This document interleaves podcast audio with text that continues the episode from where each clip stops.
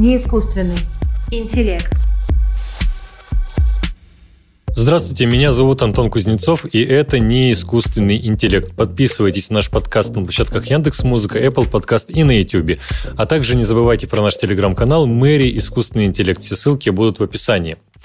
А, несколько подкастов назад, или, может быть, несколько десятков подкастов назад у нас был выпуск, посвященный чипизации, плоской земле и прочим теориям заговора. Сегодня в нашу студию я пригласил двух а, человек или людей, а, которые занимаются чипизацией. Это нейроученые Михаил Лебедев и Дарья Клеева. Добрый день. Рад, что вы пришли. Добрый день. Спасибо за приглашение. Приветствую всех. Меня зовут Мэри. Я являюсь апогеем чипизации и представляю искусственный интеллект. Антон, а о чем будем рассуждать сегодня? Сегодня будем говорить о сложных отношениях э, нейронауки и философии, нейроученых с философией.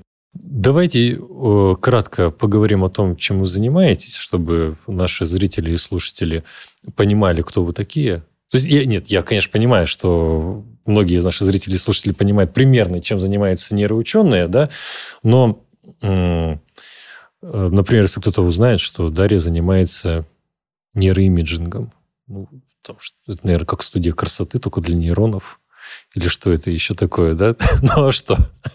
Вполне можно... Есть, понимаете, есть imaging всего. Если есть нейроэкономика, есть neuroimaging. Значит, это специальная такая студия красоты. Мне понравилась метафора про neuroimaging, но можно neuroimaging еще обозначить как нейровизуализацию, и тогда кое-что становится пояснее. Ну, а... мне так интереснее. То есть уже, уже, уже не про красоту.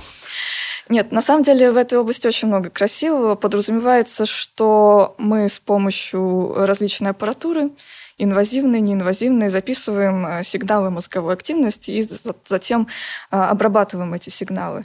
Мы можем смотреть на разные характеристики, они могут быть простые, то есть, например, просто смотрим, насколько мощные волны э, имеют место в разных областях мозга, которые отвечают за разные процессы.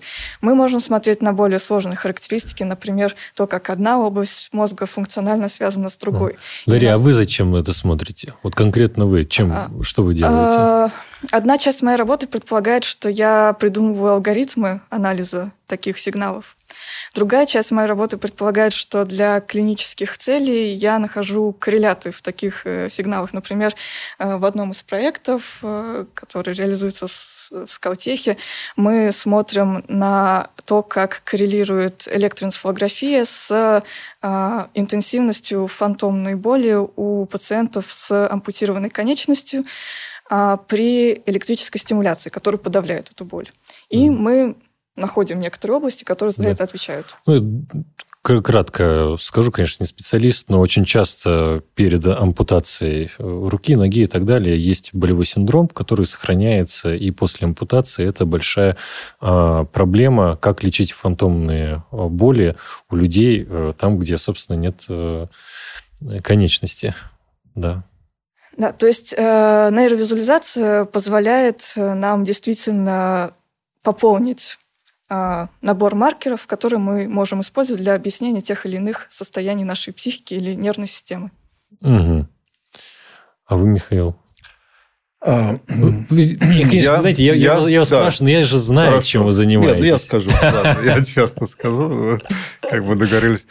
Я удовлетворяю собственное любопытство за государственный счет, э, выдавая себя за нейроученого и разработчика нейроинтерфейсов. Напоминаю Значит, вам, что часть... эта запись будет доступна хорошо, в публичной хорошо, сети. Да, да. Хорошо. Значит, э, что значит нейроученый? Ну, нейроученый – это тот, кто хочет понять, как работает наш мозг. Поэтому лучше работать эм, не со спящим мозгом, хотя можно и со спящим, э, а, а с мозгом, который что-то делает. Например, мозг э, субъекта, животного, выполняющего некую задачу моторную.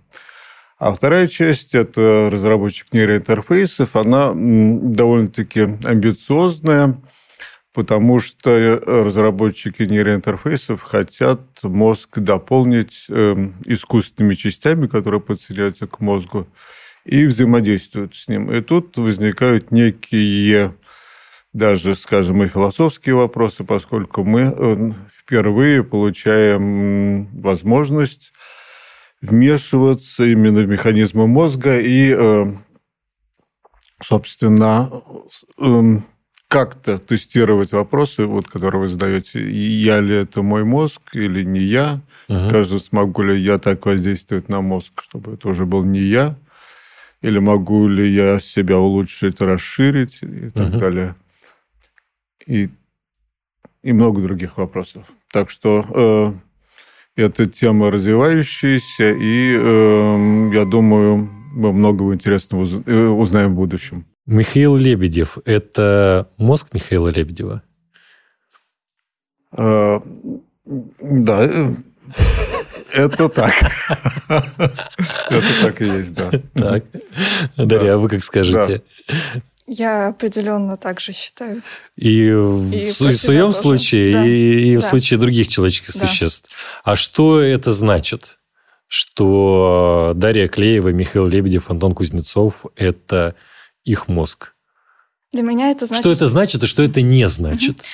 А, для меня, может быть, а, это значит, что я являюсь неким а, наблюдателем, который как бы воспринимает состояние некоторого набора клеток или элементов, составляющих физическую систему. Как эта физическая система ограничивается, это отдельный вопрос. Почему Дарья Клеева – это вот это, а не что-то шире или не что-то уже. А, вот. Чем это не является? Я думаю, что это не является основанием для спекуляции, например, о том, что у меня нет свободы воли. Угу. И все. Mm. Ну, просто ничего лучшего придумать нельзя. Да. Что вы можете предложить? Мозг плюс еще что-то, что-то такое. А что это такое? Это понятно. Как То бы, есть я... Если бы была лучшая интересная гипотеза, мы бы ее рассмотрели. Пока мы просто не видим. В целом, я честно вам признаюсь, в качестве своего философского креда я не считаю, что в, на моем месте сидит сразу две сущности. Антон Кузнецов и мозг Антона Кузнецова или организм Антона Кузнецова. Да, то есть вот, мои философские угу. представления этого не касаются. И, и вот на таком уровне тривиально мы понимаем, но э, по-вашему, что фраза «я – это и мозг», «я – это мой мозг» не значит. Что она значит в тривиальном смысле, что нет какого-то удвоения сущности в одном месте, это понятно. Но что она не значит? Например, многие люди же, они пытаются из этого очень простого компактного лозунга вытянуть, ну, все, что хотите. Может быть, это не будет значить, э, что если я сделаю что-то плохое, то я свалю это на свой мозг и не буду нести, не буду нести за это ответственность.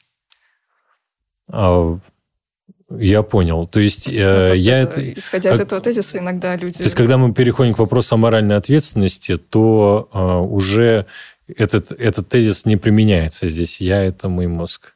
А, я думаю, что глобально его не стоит применять. Конечно же, мы можем говорить о каких-то расстройствах, и все еще демаркационная линия в э, криминальной психологии и так далее между тем, вот что мы mm-hmm. списываем на мозг как какую-то автоматизированную машину, а что мы списываем на личность человека как существо, которое может произвольно что-то решать, э, решать. Эта линия еще не установлена, но я бы не сдвигала эту линию совсем в сторону. Mm-hmm. Mm-hmm.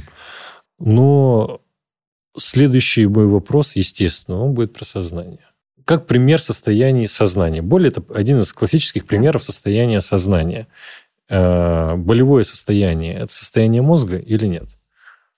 Я предпочитаю считать, что это состояние мозга, но а, оно усложня... понимание этого состоя... состояния усложняется тем, что мы не можем э, во всех случаях напрямую установить связь, например, между повреждением, допустим, нервных, нервных тканей и болевым синдромом, потому что в ряде случаев его может не быть, mm-hmm. а, даже если травма сильная, и наоборот, мы можем испытывать боль при отсутствии явных повреждений, например, при мигрени. Mm-hmm. Но, тем не менее, э, предположительно в мозге все-таки существуют кластеры нейронов, которые отвечают за обработку этих сигналов. Но одно ли это и то же? А, болевое ощущение и кластеры нейронов, которые отвечают за болевое ощущение? Я предпочитаю считать, что да. по той же причине, которую вы указали ранее, что я не хочу умножить сущности. Я не думаю, что есть какая-то, что должна быть, должен быть какой-то дополнительный элемент, который каузально влияет на. Я понял. А, в предыдущий наш подкаст он был посвящен проблеме сознания тела. И э, когда мы обсуждали этот вопрос с Вадимом Валерьевичем Васильевым, э, я его спросил следующее.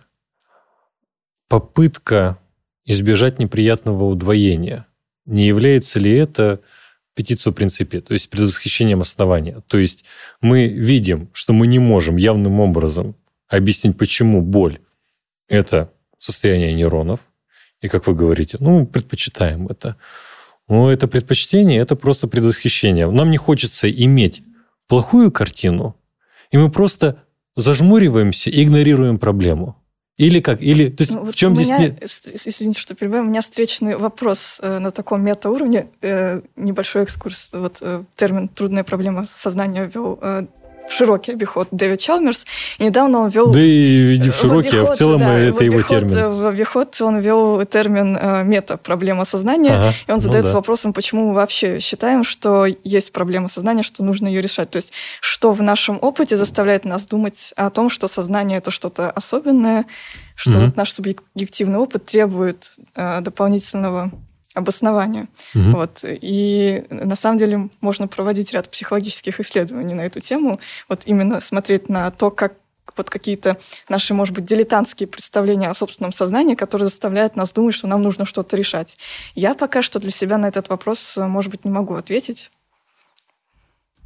Да, не может быть, может. но, но по боли, кстати, уж я как бы хочу замолвить словечко за боль имеются вполне конкретные нервные волокна. Скажем, если боль исходит из на, с нашего тела, то есть специальные нервные окончания, которые э, их задача состоит в том, чтобы регистрировать сигнал, когда что-то плохое происходит. Ну, так называемые С или Си-волокна. Да, Соответственно, э, на физическом уровне это вполне объяснимо. Потом это идет по своим трактам, отличающихся от других трактов, по спинному мозгу, попадает в определенные области мозга, которые отличаются от областей мозга, ответственных за нормальные тактильные ощущения. Скажем, здесь э, задействуется такая зона, как инсула, еще вторичная самосенсорная кора играет роль.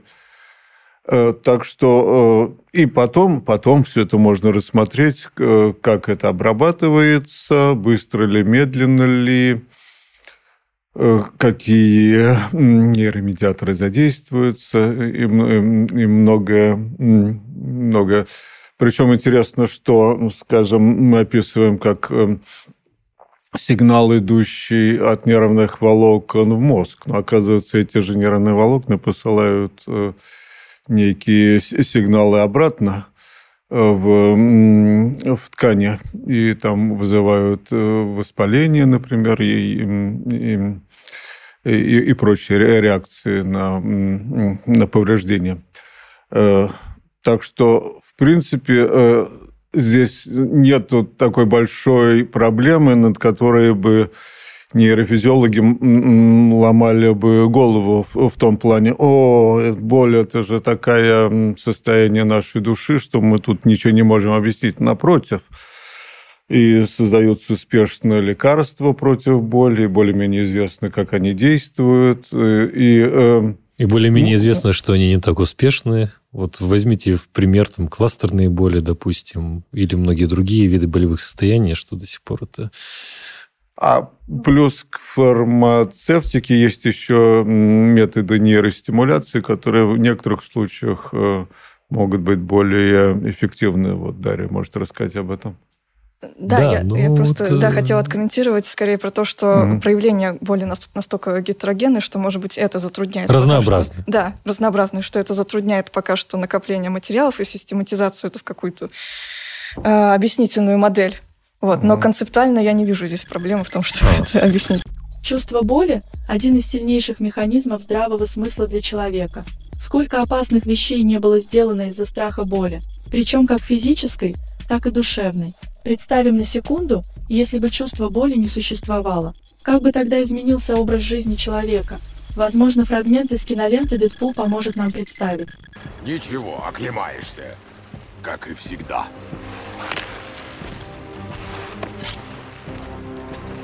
Сто двадцать семь часов видели?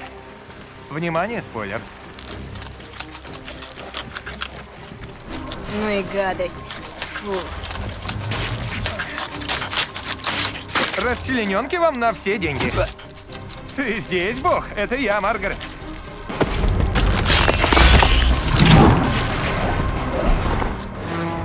Ну, вы чувствуете, что я сейчас спрошу, нет? Я, ну, понимаю, что с, таким мировоззрением рассчитывать на проявление телепатических способностей не приходится. Здесь надо было наших гостей, которые русским космизмом занимаются, тогда при- пригласить. Тогда они бы меня поняли. Так вот, а, допустим, э, что у нас нет проблем с объяснением боли, то есть с выявлением э, не- не- невр- нев- неврологического выражения боли, с ее купированием, блокированием, ну и, и прочее, прочее, прочее. То есть у нас вот все, все, все хорошо. Я бы сказал следующее. Хорошо. Есть болевое ощущение, и я знаю в каждом случае его корреляты. Но могу ли я сказать, от этой, перейти от этой корреляции к тождеству? Вот у меня есть болевые ощущения. Я в каждый момент времени знаю, с какими невро- э, неврологическими состояниями скоррелировано это болевое ощущение. Могу ли я от корреляции перейти к тождеству? Потому что болевое ощущение и есть неврологическое состояние.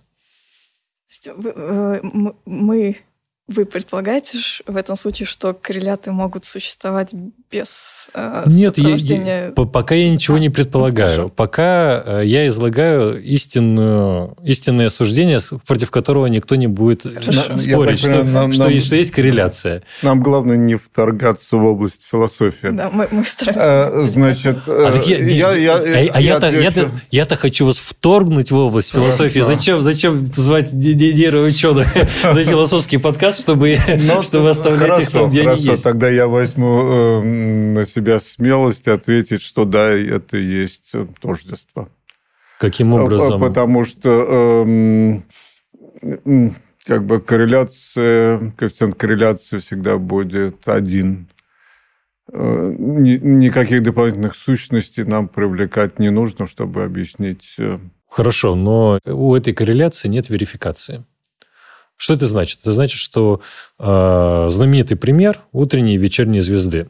Утренняя и вечерняя звезда выглядят по-разному. Но это один и тот же объект. Это планета Венера. И мы можем путем астрономических наблюдений это установить. Нет, нет вопросов.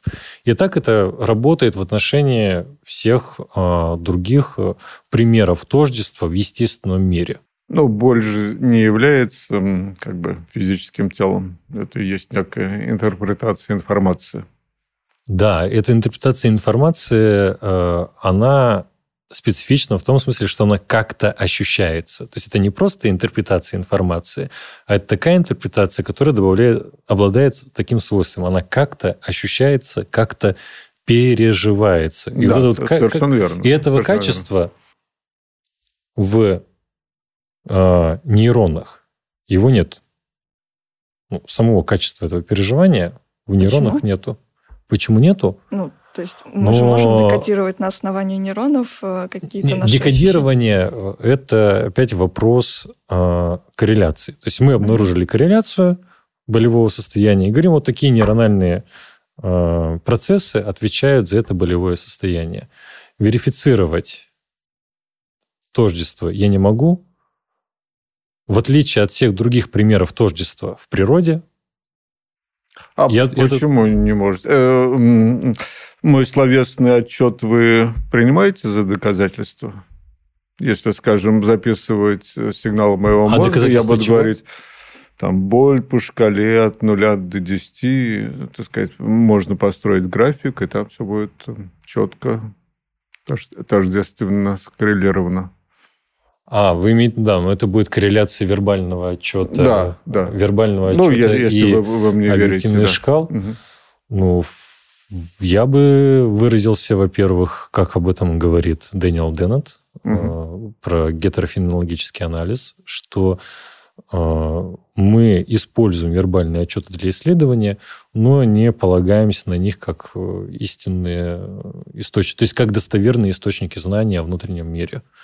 Вот. Это ну, довольно важная методологическая основа в исследованиях сознания. Дарья, может быть, вы- меня не спровергнете? Я просто э, пытаюсь э, найти какой-то прецедент, эм, который установил бы, что мы можем допустить какое-то тождество. Я понимаю, вы привели э, пример с э, утренней и вечерней звездой, но Да. Но я, я говорю очень Это- простую вещь, что а, тождества, которые у нас есть в естественном мире, э- эти тождества, они в самом обычном смысле этого слова верифицируемы. То есть, например, вот молния – это поток отрицательно заряженных э, частиц. Да? Здесь нет вопросов, потому что это процессы одной природы, они физичны с самого начала. Поэтому нет вообще никаких про- проблем. С болью-то как быть? Ну, а можно тогда не абсолютное тождество, а какое-то статисти- статистическое тождество с Ну, это- вероятностью такой-то... Но я в поддержку вашей мысли могу сказать, что э, философы, которые с негодованием относятся к тому, что я говорю, вот, они считают, что здесь все здесь в порядке, тождество здесь есть. Ну, так или иначе, мы сейчас не будем решать вопрос о том, есть тождество между сознанием и мозгом, между болевыми состояниями и мозгом. В конце концов, э, может быть, мы в следующий раз это все решим. И потом статью опубликуем в Nature. высокие у вас амбиции. Кстати, даже э, в контексте нейронаук не обязательно настаивают на тождестве, скажем, э, имеется такое понятие, как ней- нейрональный ансамбль, и, э, и, м, и есть м, принцип э, degeneracy, даже не знаю, как это пе- перевести на русский, что одно и то же состояние, скажем, боли можно эм, выразить многими способами. Множественная реализуемость. То, то есть, и, и если, да, множественная реализуемость, то есть нейрон 1, 3, 5 активно, либо 7, 8, 12. И это мы будем ощущать, скажем, одинаково. Да, ну мы вот в философии называем это token identity. То есть Мгм. есть type identity, что есть, имеется в виду, что это тождество, которое каждый раз предъявляет один, один и тот же вид тождества. Мгм. А token identity означает, что э, каждый раз у нас э, разные экземплификации, разные примеры тождества. Вот и все. Можете ли вы сказать, что философское мировоззрение нейроученого, оно материалистическое? Вот что какого нейроученого не Ну, плюс-минус. Может быть, конечно, есть всякие оригиналы, вроде Роджера Сперри, допустим, Нобелевского лауреата, или кого-то еще. Ну, плюс-минус материалисты.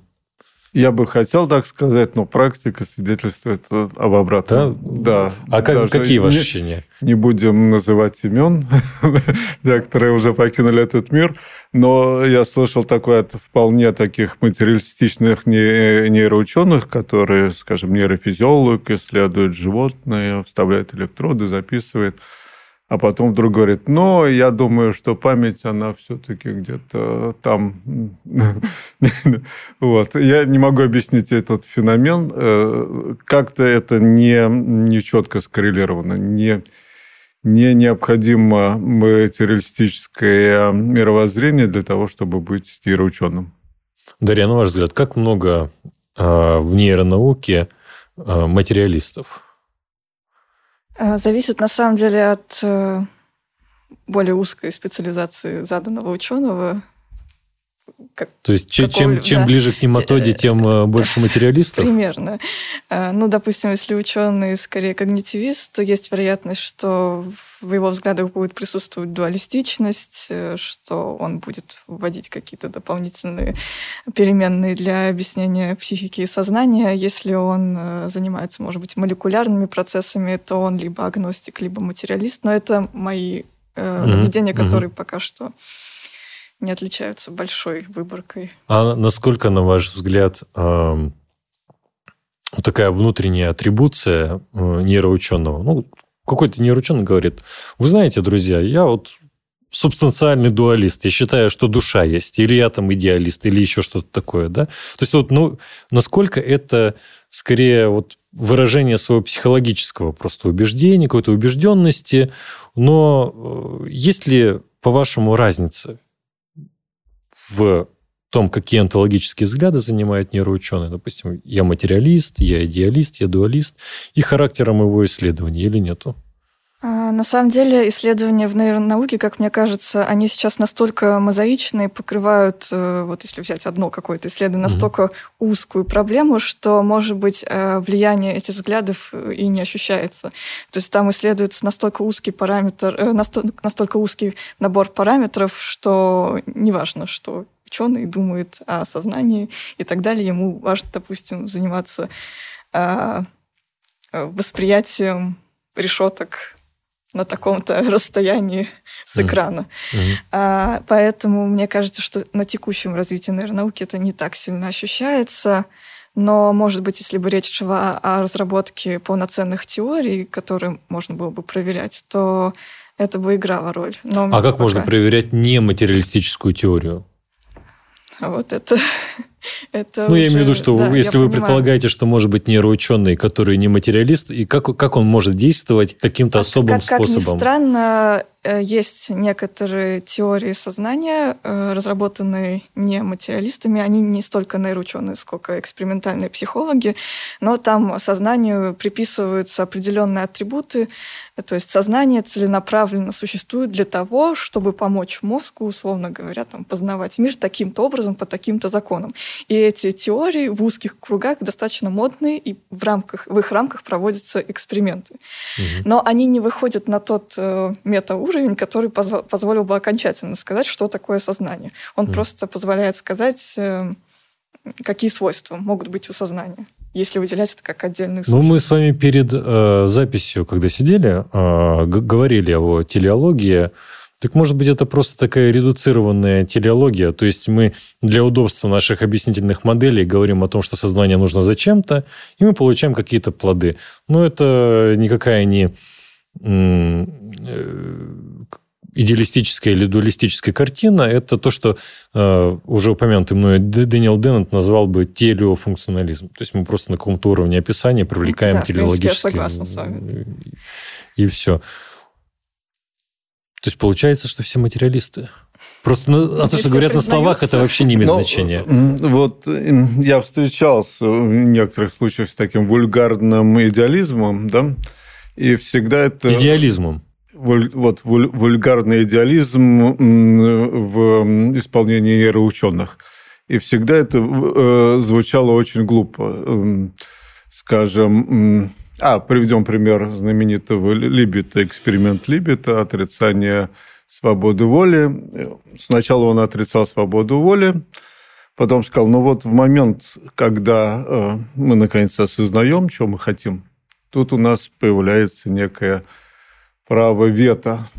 И это уже сознание вмешивается в эти процессы и может что-то само по себе поделать. То есть как бы отрицал свой собственный результат и сделал эм, конструкцию свою логическую совершенно э, абсурдной, на мой взгляд. Я кра- кратко... Вот. И есть еще другие примеры.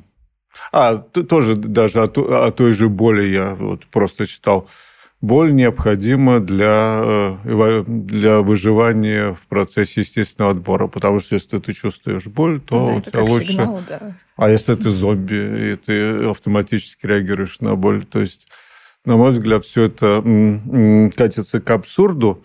Но э, те вот нейроученые, которые э, верят в идеализм, они э, обычно не так глупы. Они как бы разделяют это. Они э, в своем исследовании они материалисты, а в своих воззрениях или, скажем, разговорам разговорах на кухне они уже могут себе позволить э, иде, идеалистические вольности.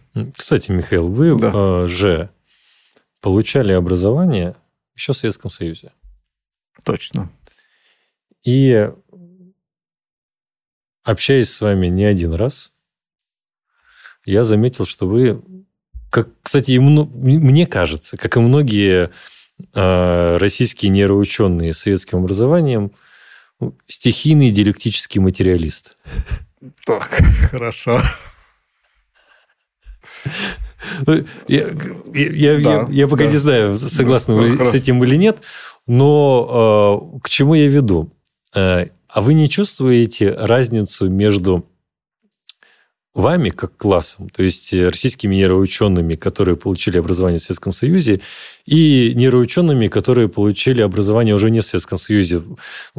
В том смысле, что как можно сказать, что у советских нейроученых у них есть конкретная философская позиция. Вот она ее легче выявить, чем у, чем у тех, кто уже в такое бездуховное время получал а образование? А это очень интересный, кстати, вопрос. И ну, его нужно, наверное, исследовать, потому что в качестве нейроученого я все-таки, наверное, не советский, потому что я большую часть своей э, деятельности э, э, в нейронауках занимался этим да, ну, в капиталистических я имел, странах. Я имел в виду нейроученые, которые чужды нам идеологии. Образование в рамках советской школы получал. Я просто да, да, заметил, видимо, да. Александр Яковлевич Каплан, известный наш да. нейробиолог, ваш коллега Константин Владимирович Анохин и многие другие больш, большие институ, институциональные нейроученые,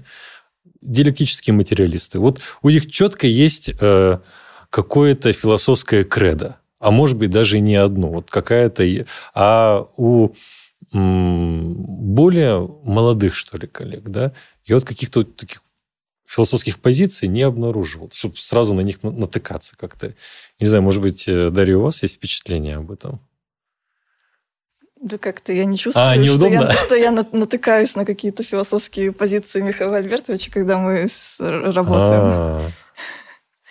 Ну, я понял. Ну, это, видимо, пока Михаил Альбертович начинает разговаривать с философами, философская позиция не а, проявляется. Но я помню несколько лет а, назад, когда я первый раз услышал вашу лекцию, а, то в конце вы сказали что ну вот еще чуть-чуть мы будем читать мысли других людей. Как вы сейчас к этому относитесь? Но сейчас, вообще говоря, технологии нейроинтерфейсов и алгоритмы э, декодирования развиваются довольно бурно, так что я все больше убеждаюсь в этой э, мысли. А что вы в это вкладываете, что мы сможем э, читать мысли других людей?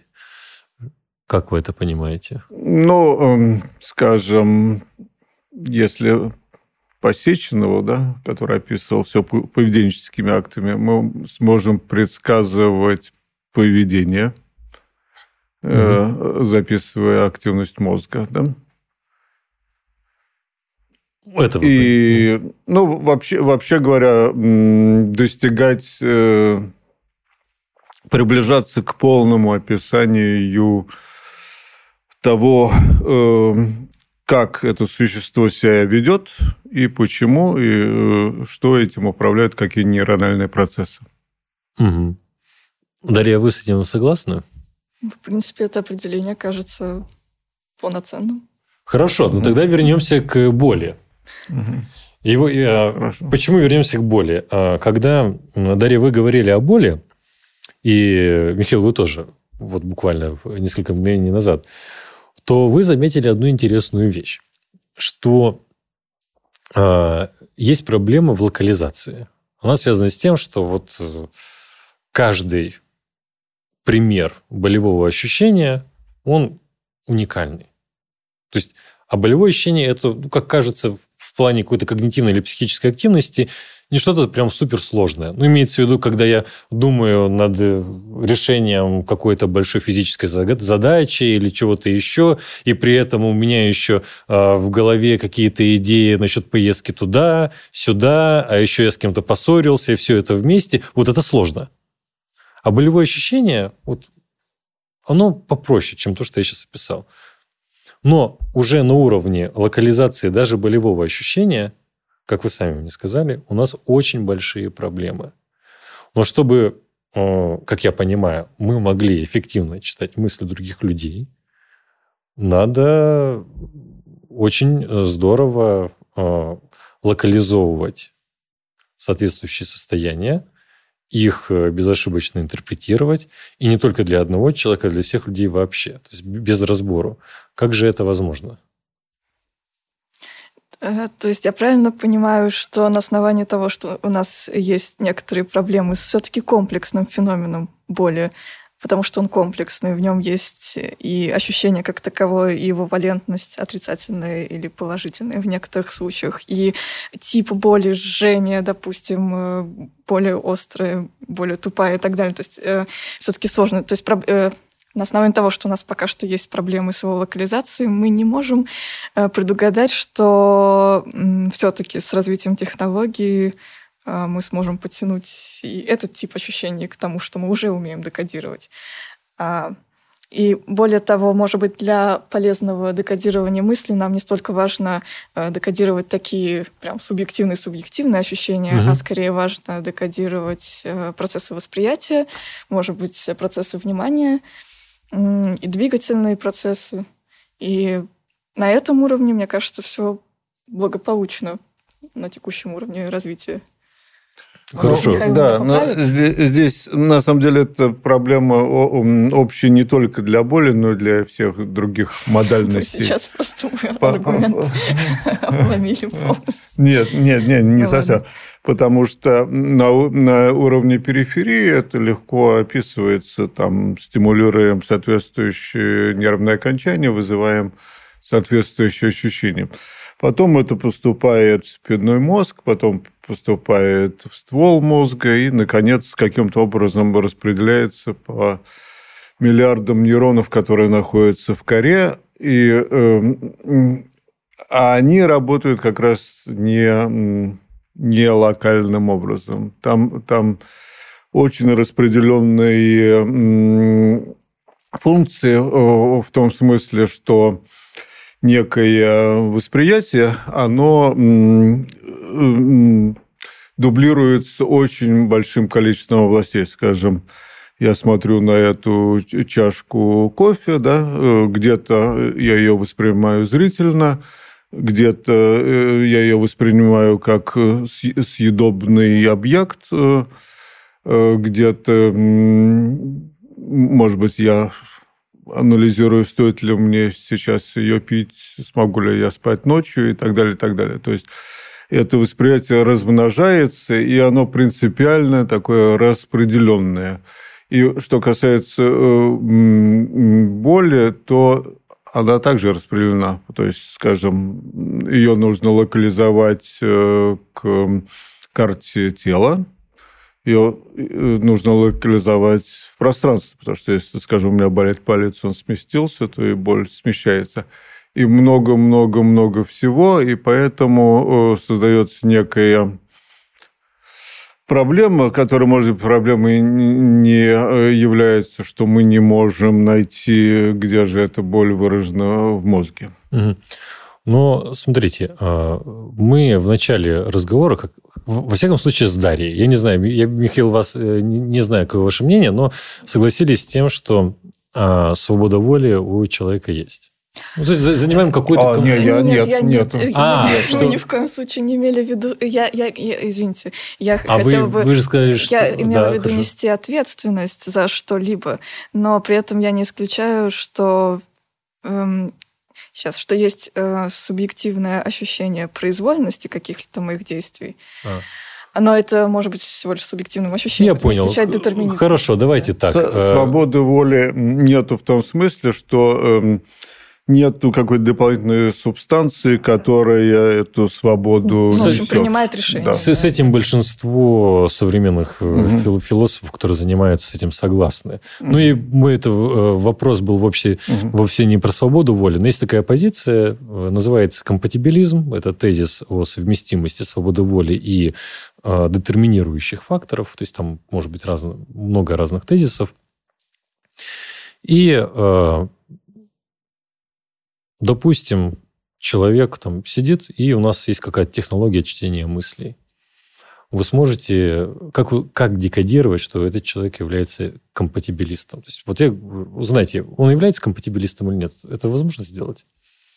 А, это, я думаю, легко. Просто взять ну, достаточную ст- статистическую выборку, и вам сразу по активности мозга скажут, скорее Хорошо, всего, а этот если- человек относится да, к давайте так. Если этот человек э, слова этого не знает, если он дискуссии о свободе воли не знает, если он термин свобода воли никогда в своей жизни не использует, А я, я думаю, тоже, потому что есть Возможно. статистическая вероятность, что он купит эти аргументы.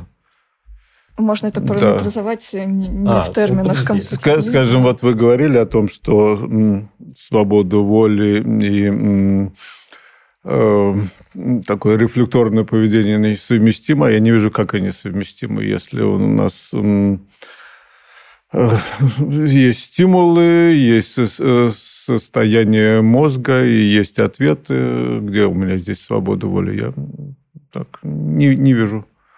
Хорошо, про Да. это можно отдельно поговорить, но пока сейчас попытаемся добить эту тему Мгм. про э, декодирование. Но в данном случае вы не прочитали мои мысли или мысли того самого человека, а просто сделали следующее. Ну, видите, скорее всего, вот так, скорее всего. Но вероятность ошибки может быть очень большая, потому что, например, если этот человек в той культуре, в которой вообще нет... э, То есть у нас есть европейская культура, то есть дискурс о свободе воли, есть представление о том, что субъект это круто, что надо думать о себе, а в чем смысл моей жизни и так далее. Я часто привожу пример с а, индейцами Пираха, у которых в языке даже нет вот э, притяжательных местоимений первого лица, таких как я и так далее. И вот он сидит перед вами, и вы э, сделали это все четко, Отсутствие этих местоимений будет как-то выражаться в активности мозга. Но вы заранее же не знаете, какой человек перед вами. Коннективности области ответственных за речь, Я, например. я вот здесь, может быть, даже немножечко не согласилась бы с Михаилом. Сейчас просто идет некоторый тренд на персонализацию э, алгоритмов э, декодирования или нейроинтерфейсов в целом. И, возможно, просто можно было бы разработать какую-то процедуру калибровки, учитывающую эту спецификацию культурную или еще что-то, А, которая зи- относительно заданного человека могла бы что-то сказать о нем. Ну, то есть Я Такая понял, да, да. ну, здесь, смотрите, здесь уже а, вычитывание убеждений невозможно без знания культурного контекста. Я, то есть я имею в виду, что просто вопрос в чем? У нас есть состояние мозга, берем и вычитываем. А если, ну да, у нас есть этот человек, но все-таки давайте вот еще узнаем, а все-таки из какого он контекста, а кто он такой, а еще там что такое, и много-много-много другое. Тогда это будет не вот такое, как знаете, как в фанта- фантастических фильмах. Надел шлем, прожектор, смотришь на каждого и думаешь, ага, прям слышишь, что говорит, что думает и тому подобное. Гениальное и перспективное, хоть и воображаемое изобретение, хотя, возможно, от него было бы больше проблем. Чтобы не быть голословными, покажем тот самый шлем из фильма «Люди Икс», с помощью которого можно делать подобные манипуляции.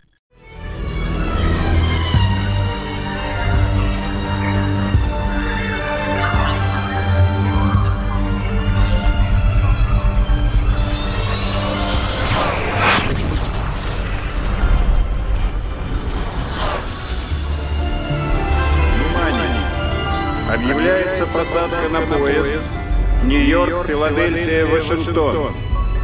Перрон номер 4. Она на вокзале. Но здесь принципиальных эм, преград к считыванию мыслей-то, собственно, нету. Может быть, только такие технические, э, Да. что, эм, а, которые имеют такие компоненты, что мы не можем все считать из мозга Второе, мы не можем декодировать, потому что мы не, не понимаем код. Но если бы мы понимали код, и если бы он существовал, то э, Хорошо, у нас а, тогда на... Придется с вами поговорить еще раз. Почему? Во-первых, потому что мы уже несколько лет с Михаилом готовим статью про, про эту самую тему, Хорошо. про знание э, сознаний других людей посредством нейроинтерфейсов. И второе, наверное, нам стоит отдельно поговорить о свободе воли. Потому что вообще, э, как устроено обсуждение свободы воли? Философы в одной песочнице об этом говорят, нейроученые в другой песочнице об этом говорят. И в одной песочнице они не встречаются. Поэтому давайте мы с вами э, договоримся встретиться в одной воли. песочнице и э, поговорить отдельно про чтение мыслей и про свободу воли. Спасибо большое, что вы пришли к нам. Даже хочется еще сидеть и разговаривать, но я надеюсь, мы найдем время еще раз поговорить. Спасибо. Спасибо, Спасибо. вам. Да. Все, передаю слово нашей Мэри. Некоторые считают, что нейронаука – это первая философия наших дней. Однако нейроученый и философ все еще мыслят по-разному. В определенной степени можно быть уверенными в том, что мы – это наш мозг, и что многое можно узнать по его активности. Тем не менее, границы тождества между сознанием и мозгом, а также личностью и мозгом не определены, как глубина вычитывания мыслей. Неискусственный интеллект.